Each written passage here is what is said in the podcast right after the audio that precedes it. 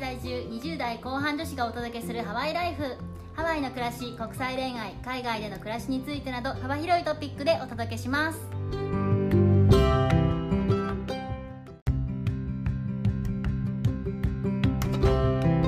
こんにちはこんにちは、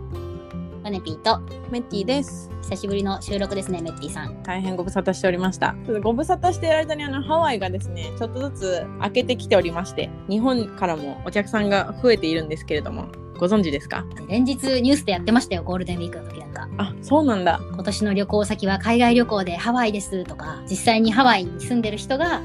日本人の人がこんな感じに増えてましてとかいや、本当にその通りなんですよ。今までコロナ始まって2年強ですね、見かけなかった日本人の観光客の方を見かけるようになったことだけでもびっくりなんですけど、やっぱり観光客って見たら今でもわかるんですか すぐわかります。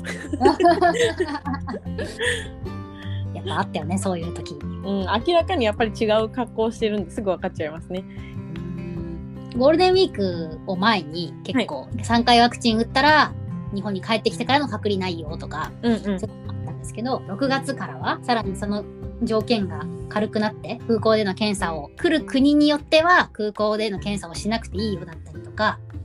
ようやくですね、嬉しい。ようやくなんですよ多分海外での結果を行きにして国内の空港では検査しませんよみたいなそういう感じだと思うんですけど空港に滞在する時間も短くなるし飛行機の便数も7月ぐらいから増えるっていうふうに聞いているので噂では毎日飛ぶというふうに聞いております 信じられなくないですか毎日飛ぶって。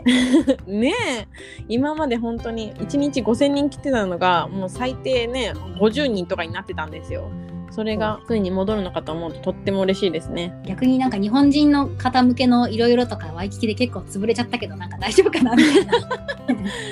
そうですね今のところ、まあ、戻ってきているとはいえコロナ前に比べたら全然少ないので今来ていただければ相当アメリカを感じてもらえると思いますそうですね。ハワイっていうか、アメリカになりましてね。そうですアメリカになってますのでいろいろと細かい規制とかいろいろあると思うのでそういうのは最新情報をご自身でチェックしていただくとして今日我々からはどんなお話をしましょうか今日はですねあのハワイ旅行が再開の兆しということでこれを聞いてくださってる方はハワイにもう全然来たことあるよっていう方たちだと思うのでハワイリピーターの方に向けて来る時に次行ってほしいお店を紹介したいと思いますよーパチパチどんどん順番に言っていきましょうかメモの準備お願いいたします パーッと喋ってこうリンクとか残せないので、まあ、必要に応じてメモをしてください、今回ちょっと絞ってなんですけどやっぱりハワイに来たらハワイ料理食べたいと思うのでハワイ料理を紹介しつつかつ、えー、と全然観光客がいないよっていうお店に絞って紹介したいと思いますではまず一つ目はハワイといえばパンケーキそうですねすごいパンケーキっていうとあのワイキキのあそことかあそことかあそことか、名前出せないけどあそことあそこですそうそうそうそう、まあ、別にそれがまずいと言っているわけでは全然なくそれはそれで美味しいんです美け味しいど美味しいロコの人も好きなパンケーキもあるよっていうことでおすすめしたいのはアラモーナにある道後ストーリーですですかねおー場所はアラマーナのケアモク通りですかねそうですねケアモク通りアラモーナセンターから歩いていけるぐらいの距離感のとこにウォルマートの近くですねそうですねここのおすすめは何なんですかここのおすすめはまあパンケーキなんですけど宇部パンケーキっていうのがありまして色が紫のやつですかねそうなんですパンケーキにもその宇部っていうハワイの紫のお芋が入っててもっちりした生地でそこに宇部のソースがドゥバーってかかってるんですよはあなるほどじゃあ梅尽くしなんだそうなんです。だからちょっと一見これは美味しいのかみたいな見た目なんですけ ど、甘さ控えめですごいクリームクリームもしてないので、えー、それはいい。食べやすくて、男の人とかでも現地に長く住んでる人はここは美味しいよって言ったりもするんですよね。実は私行ったことないんでね、ちょっとこれを機に行ってみたいと思いました。ラ ム。ローカルの人からやっぱおすすめされることが多いパンケーキ屋はここかなって感じですかね。ぜひ行ってみます。ぜひ行ってみてください。はい。お次はハワイといえばコーヒーだよねっていうことで、そうですね。やっぱハワイアンコーヒー、粉コーヒーとかね、有名ですから、カフェといえばあそことかあそことか、皆さん行くと思うんで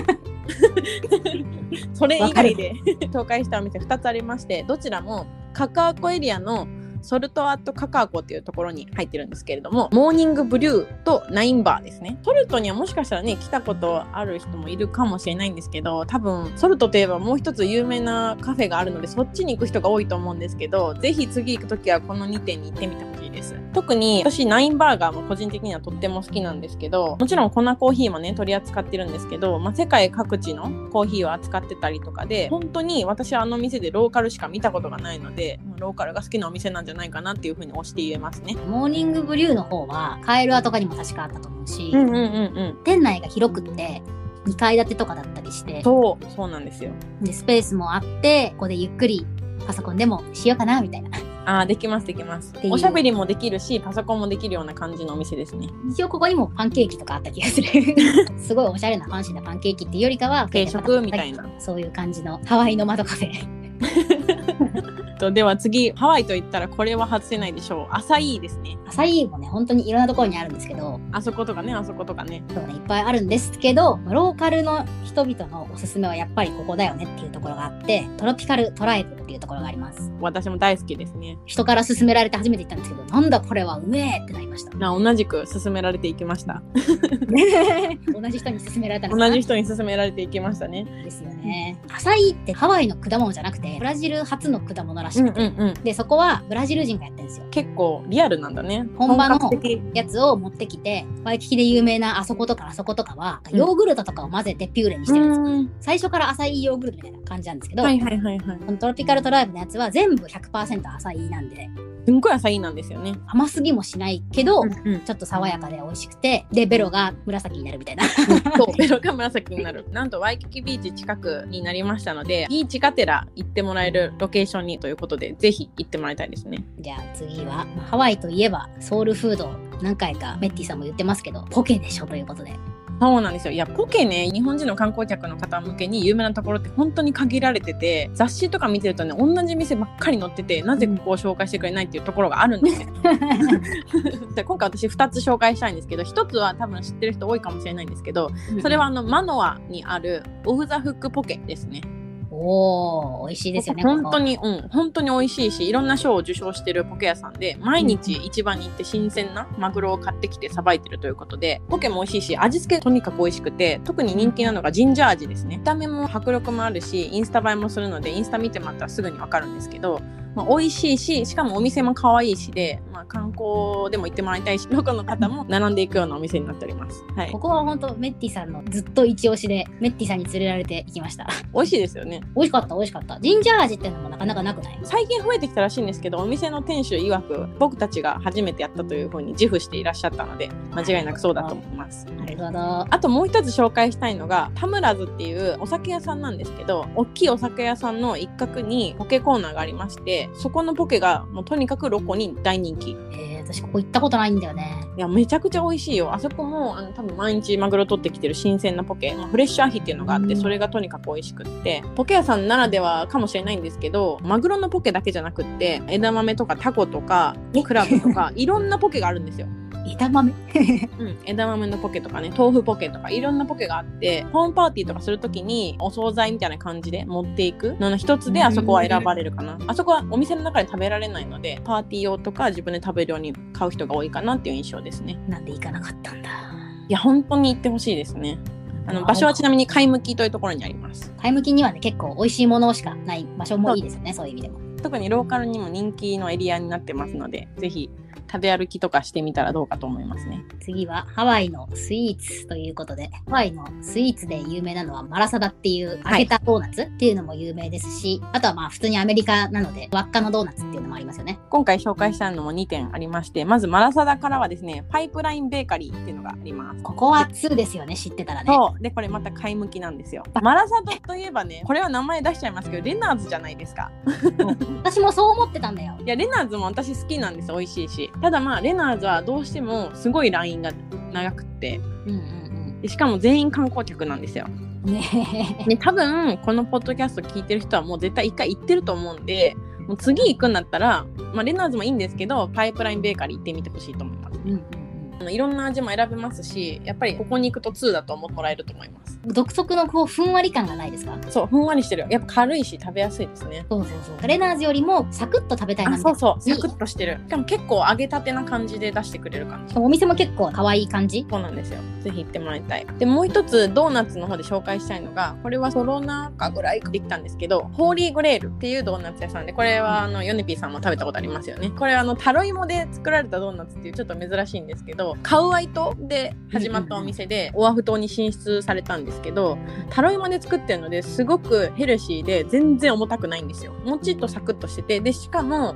お店がですね今カカアコにできまして最初車で販売してたんですけどそれが売れ行きが良かったのかお店が誕生しましてカカアコエリアにあってお店もすごいおしゃれですし箱に入ってきたりするんですけどその箱もおしゃれだし中身もおしゃれですかつ美味しいのでぜひ食べてみてほしいなと思いますお土産にも多分嬉しいですよねあのすぐ食べないといけないけど、まあ、友達に渡すとかね、そういうのでも喜ばれる代物だと思いますドーナツ屋さんって割とたくさんありますけどいわゆるアメリカドーナツだと結構ずしーンみたいな感じで甘すぎてねもう一口で結構でございますみたいな時も結構あるからそうそうそうそうこれは全然違うよねもっと全然違うめちゃくちゃ食べやすいです日本人のお口にも合うんではないかな絶と対合うと思います引き続きましてハワイっぽい料理編では最後になると思うんですけどハワイって言ってもアメリカなのでバーガーとかサンドイッチでしょっていう方いらっしゃると思いますそういう方におすすめをどうぞ私たちおすすめのバーガーサンドイッチ屋さんはカカアコにある R というお店ですこれは2人で何も示し合わずに出したけど2人とも出てたよねそうですねやっぱりここのサンドイッチとバーガーが一番美味しいフランスパンみたいなの長いやつそうそうそうあれにねベーコンとかチーズとか、まあ、野菜とかいろんなものが入っててまあボリュームがすごいので一人で食べきれる量かどうかは不明なんですけど私たち一緒に食べた時半分こしたと思うんですよそうですね半分で半分こしてお皿に乗って写真撮りました半分個でもちょうどいい量なんですけどしかも味もめちゃくちゃ美味しいアメリカといえばバーガーでやっぱお肉がすごいっていうイメージもあるんですけどちょっと脂っこすぎたりとか調味料的に大丈夫かなみたいな チーズとか乗ってたりすると思うんですけど R はわりかしあのそういうのではなくってちゃんと食材にこだわって作ってるんじゃないかなって思わせてくれるようなサンドイッチになってますねロコもすごく並ぶからいいんだろうなっていうのが見た目にも分かる場所ですよねそうですねまあエリア的にもおしゃれなので好きになると思いますね皆さんカカアコだからモーニングブルーとかも近いしあそうですねもうその辺はもう一気にザーッと行ってもらってペコペコの胃袋だけ持って遊びに行ってくださいカカアコエリアはやっぱりアートで有名だからみんな写真をね撮りに来ると思うんですけど食も意外とすごくたくさんあるんですよそれを次の楽しみにしてもらえたらと思いますねでは今まではハワイ料理編を行ったんですけど次はちょっとディナーとかでも行けそうなレストラン編で紹介したいと思いま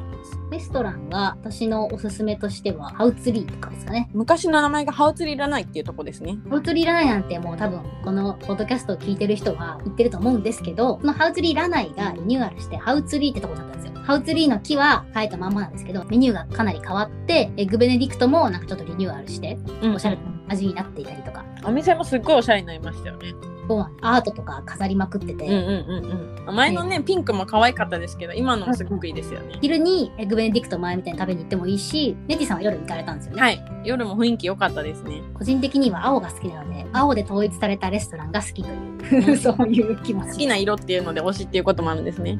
そうですね普通に食べ物も美味しいしおすすめですなるほど。と私からレストラン編ではこれまたカカアコなんですけど、モクですね。おートルトアとカカアコに入ってるお店なんですけど、結構箱も大きめのレストランで、あのハワイの創作料理が楽しめるバータイプのレストランになっているんですけど、今まで多分5回以上は行ってるんですけど、私はほぼ観光客あそこで見たことがないので、そんなに知られてはないんじゃないかなというふうに思いまして紹介したいと思いました。あんなに目立つところにあるのに意外だよなんねですよ多分なんですけど木ってやっぱりね行くのがやっぱバータイプなので夜が多くってでカカアコって観光客の方夜行かないんですよねみんなワイキキに行っちゃうからあ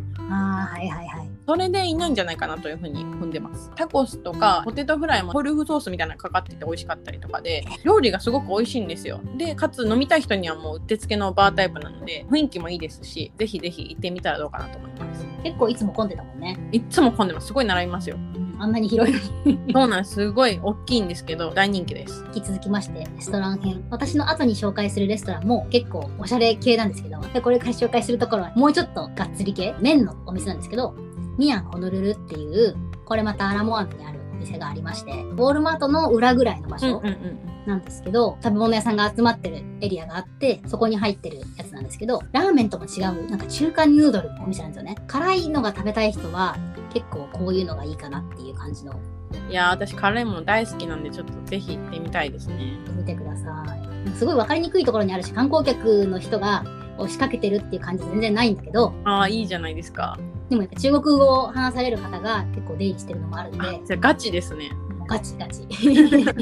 ハワイは結構なんやかんや言ってもアメリカだからいろんな人種の人が住んでるからその人種の人が作ったね本番の料理が食べれていいですよねそういうところのバロメーターっていうのはその現地の国の方が出入りしてるかっていうのうんがうんうんうん確かに重要ですねで宮に関してはメニュー牛肉麺とかお出汁の麺とかあるけど、うん辛くないのもあるし辛くなくてもお出汁が切れてすごく美味しい麺は普段食べない私がうっかり麺にはまるぐらいの私はもともと麺漬けなのでぜひ食べてみたいと思います では私から紹介する最後のレストランなんですけどもメリマンズですねよメリマンズはい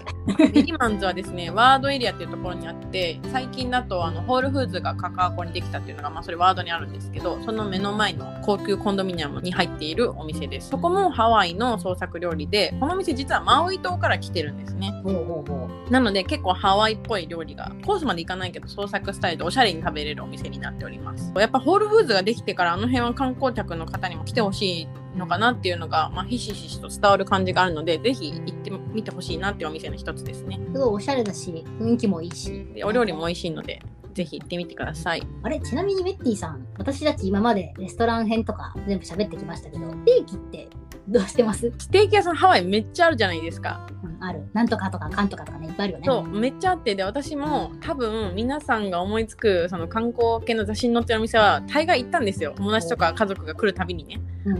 一緒に連れられて行ったんですけど、ちょっとどこもあの、ローカルがすごく押し寄せてる感じはなくてですね、じゃあローカルは一体ステーキどうしてんだって思ったら、多分、レストランであんま食べてないんじゃないか説が浮上してます。これはあると思いますで理由がもう明確な理由が一つあってローカルは週末大体バーベキューしてるんですよね。であのバーベキューって言っても日本人がね想像するあの薄い焼肉をするんではなくってもうステーキ肉なんですよごっつい塊の肉でバーベキューするからもうそこで肉を食べてると焼肉じゃなくてバーベキューってねそうなんですよねだからそれでもしかしてあんまりいないのかなっていう予想ですなので紹介は今回してないですローカル気分を味わうにはバーベキューしてくださいとコスコとかどこでもいいんでごっつい肉買ってきて海でバーベキューしてくださいなんなら一番ハワイっぽいんじゃないって思うよね、一番ローカルスタイルですね、多分。 私たちからステーキのお店はおすすめしませんということで はい。続いてはショッピング編ですね。本当にいろいろあるんだけどとりあえずここ行っとけっていうのができたよね、コロナ以降そうですね。こことここでしょっていうので、今回紹介するのはもちろんワイキキエリアでもなく、かの有名なアラモアのショッピングセンターでもないものを紹介しようと思ってます。私のおすすめとしてはカカアコのファーマーズマーケット、これ私も大好きですね。大好き大好きほぼ毎週行ってましたよね、本当に。ね、毎週土曜に午前中やってるマーケットなんですけどコロナ前からもあったんだけどこじんまりしてて本当に野菜とかしか買えないようなところだったんだけどコロナになってから全部ビジネスが締めさせられる中マーケットはエッセンシャルビジネスとしてなんかスーパーみたいなビジネスとして開けることを許されてたのねやっぱりあと外だし、換気もできるからっていうのがあるかもしれないですね。そうそうそうあると思うだから普通にもともとあった、まあ、野菜とかちょっとした出店みたいなマーケットがなんかどんどん人気になって広がってっちゃって今となっては野菜もあるし有名店が出してる出店みたいなのもあるしもう本当にそれこそ今となっては有名になりすぎて店まで出しちゃうようなお店も出現するぐらいあの大盛況ですね。でなんとか空いたじゃないですかコロナでいろいろ作はれいて、はいはい。そこにそのマーケットで成功した人たちがスッスって入っていくみたいなのそうはですね。人気があるかどうかさすでにわかるんだからファーマーズ出身っていうことで、ハワイにしかないお店なんですよね。なんかどっかから来たお店とかではなくって、うんうん基本的にはハワイでやってるお店っていうのが限定でお店出せるってことらしいので、一番ローカルを感じていただける場所だと思いますね。そうですね日焼け対策だけしっかりしていて水もそれはヨネピーさんだけ。フいやいやいやいやいや本当暑くてさ上も下もコンクリだしさァーマーズであったらいつも日本の日焼け対策おばさんになっ てますもん。全身覆って。日よけもあるんですよ、まあ、そういう健康的な理由も含めたんでねそんな時も懐かしいなもう1年も前だよ ね、本当ですね。まだおすすめということでカカアパフォーマンスぜひ来てみてください。ちょっとね、土曜日に頑張って行ってみてください。早起きしましょう私から紹介したいのはこれまたファーマーズ系なんですけどもアロハホームマーケットっていうもので超好きはいカイルアで開催してるこれはあのフード系のマーケットではなくってうんうんアクセサリーとか雑貨とかビキニ洋服とかそっち系がメインの雑貨系のホームマーケットですねうんうんうん。でこれがね月1しか開催してないんですよそうなんですよ。だからインスタをちゃんとチェックしもうない。そうなんですすよちょっとまあまあ不定期なんであのインスタをしっかり確認してもしそのハワイに滞在する期間中にかぶってるのであればもうなかなか行けないものなのでぜひ行ってみてほしいっていうのがあるのとやっぱりのローカルが作ったねホームメイドのアクセサリーとかをその場で買えるのでお店で買えるより少し安かったりとかでデザインもすごく可愛いので世界に1個しかないようなものを作ってくれるかもしれないのでぜひ行ってみてほしいと思いますね。ハワイのローカルビジネスっていうのをこう体感できるようなすごい楽しい場所なんで。本当ですねここは屋根もあって雨でも平気です。ここで買ったネックレスとか今も持ってるけどすごいお気に入り。あーそうですよね私もここで買ったアクセサリーはいつもつけてますね。全てが安いかと言われたら、んアーティストさんが出してるものとかもあるから値段的には人安気いですよね。っていうのもあるけど、ででももそれでもずっと使えるものだったりとか一定ものだったりとかするので価値は高いかなと思いますそうですね。うんと思います。ショッピングはアラモアナセンターとかにもいっぱいありますけど我々からのおすすめとしてはこんな感じですかねそうですね。じゃあ続いては自然編に行きましょう。ねハワイといえば自然でしょとそうです。皆さんダイヤモンドヘッドばっかり行ってませんか？ダイヤモンドヘッドはみんな行くよねまあ行くんだけど 行くんだけど今回はちょっとそれじゃないやつを紹介しようと思います。まずはビギナー系のハイキングからお願いします。簡単なハイクとして有名なのはマカプライトハウストレイルってとこですかね、はいはいはい。東海岸の方にある、まあちょっと車とかで多分行くのが便利な場所なんうんうですけど、ん。灯台があるところがあって、そこに大体コンクリ舗装されてる歩きやすいトレイルがあります。おおどのくらいかかるんですか？あの登るのは。あ、でも小1時間って感じでしたね。あなるほどなるほど。あじゃあちょうどいいですね。そうなんです。で、それで登ったら登ったで、半島みたいに張り出してるところなので、ずっと海。おおいいな景色がすごいんだな。簡単な割に気持ちいい気分になれるっていう。それはいいですね。あの辺ちょっと風が暴風ですけど、あ、風は暴風です ね。風は暴風だけどやっぱ景色が半端ないですね東海岸のすごい綺麗なビーチとかも見下ろせて、すごい楽しかったですね。まあ、ここは簡単系。あの、山道じゃないから、塗装されてるのもいいですね そうそうそう。まあ、下からの照り返しがね、ちょっと紫外線的にはいいかも しれないそんなのハワイ来る人は気にしちゃダメですよ本当よね。 私ぐらいか。とじゃあ私からはちょっと上級編を紹介したいんですけどもココヘッドですねこれなぁ。これもう本当にきついこれ私ヨネピーさんと行ったんですよもう本当に開始10分で帰りたかった顔が帰りたいって言ってた。もう帰りたかった本当に心臓発作で死ぬんじゃないかって思うぐらいきついコースだったんですけどただここ私がまあ前波前波言ってる横であの私が頂上まで登る間に23周してるあのトレーニングの人とかいるんですよ。 もう信じられないけど確かに本当にあの人たちの心臓は一体どうなってるんだっていうねあのしかもさ、歩いてんじゃなくてさ、走って、走ってんですよ。って感じで登っていくんだよね。そうでハイキングって言ってもねここ階段しかないんですよもう膝が死ぬパターンですよね。そうただの山を階段でずっと登るだけですで、日陰なし。そう日陰なししかもずーっと日陰なし本当に暑い途中からその階段もなんかボロボロであの下落ちるんじゃないのみたいなあのはしごはしごみたいになってるんですよね。本当物好きだなって感じだけど、楽しいんだよね。うん、本当にただね頂上ついで私もまあ23分はあの息ができなかったんですけど 何も考えられなかったんですけどその後は記憶が戻ってからの様子なんですけどすごい絶景でホノルル側も見えるし東側も見えるんですよカイロア側のあっちの方面も。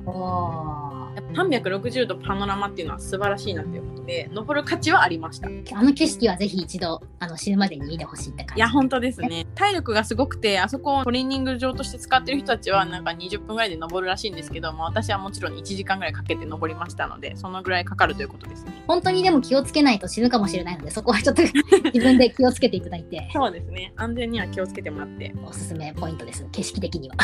そうですね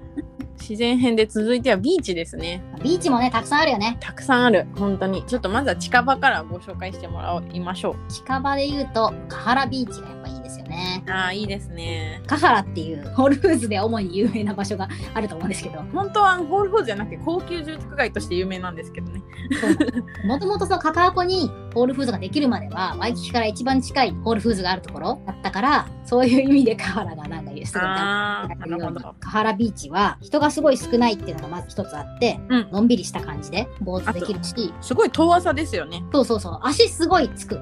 子供も全然来れますもんねだうんかうら、んうんわかるわかるガチ泳ぎっていうかまったりするうん、まったりす海れば水欲って感じの時におすすめ。周りが高級住宅街に囲まれた囲まれたというか海岸線のビーチなのであの雰囲気もとってもいいですね。高級住宅街っていいなっていう、なんか別に住んでもないけど。うん、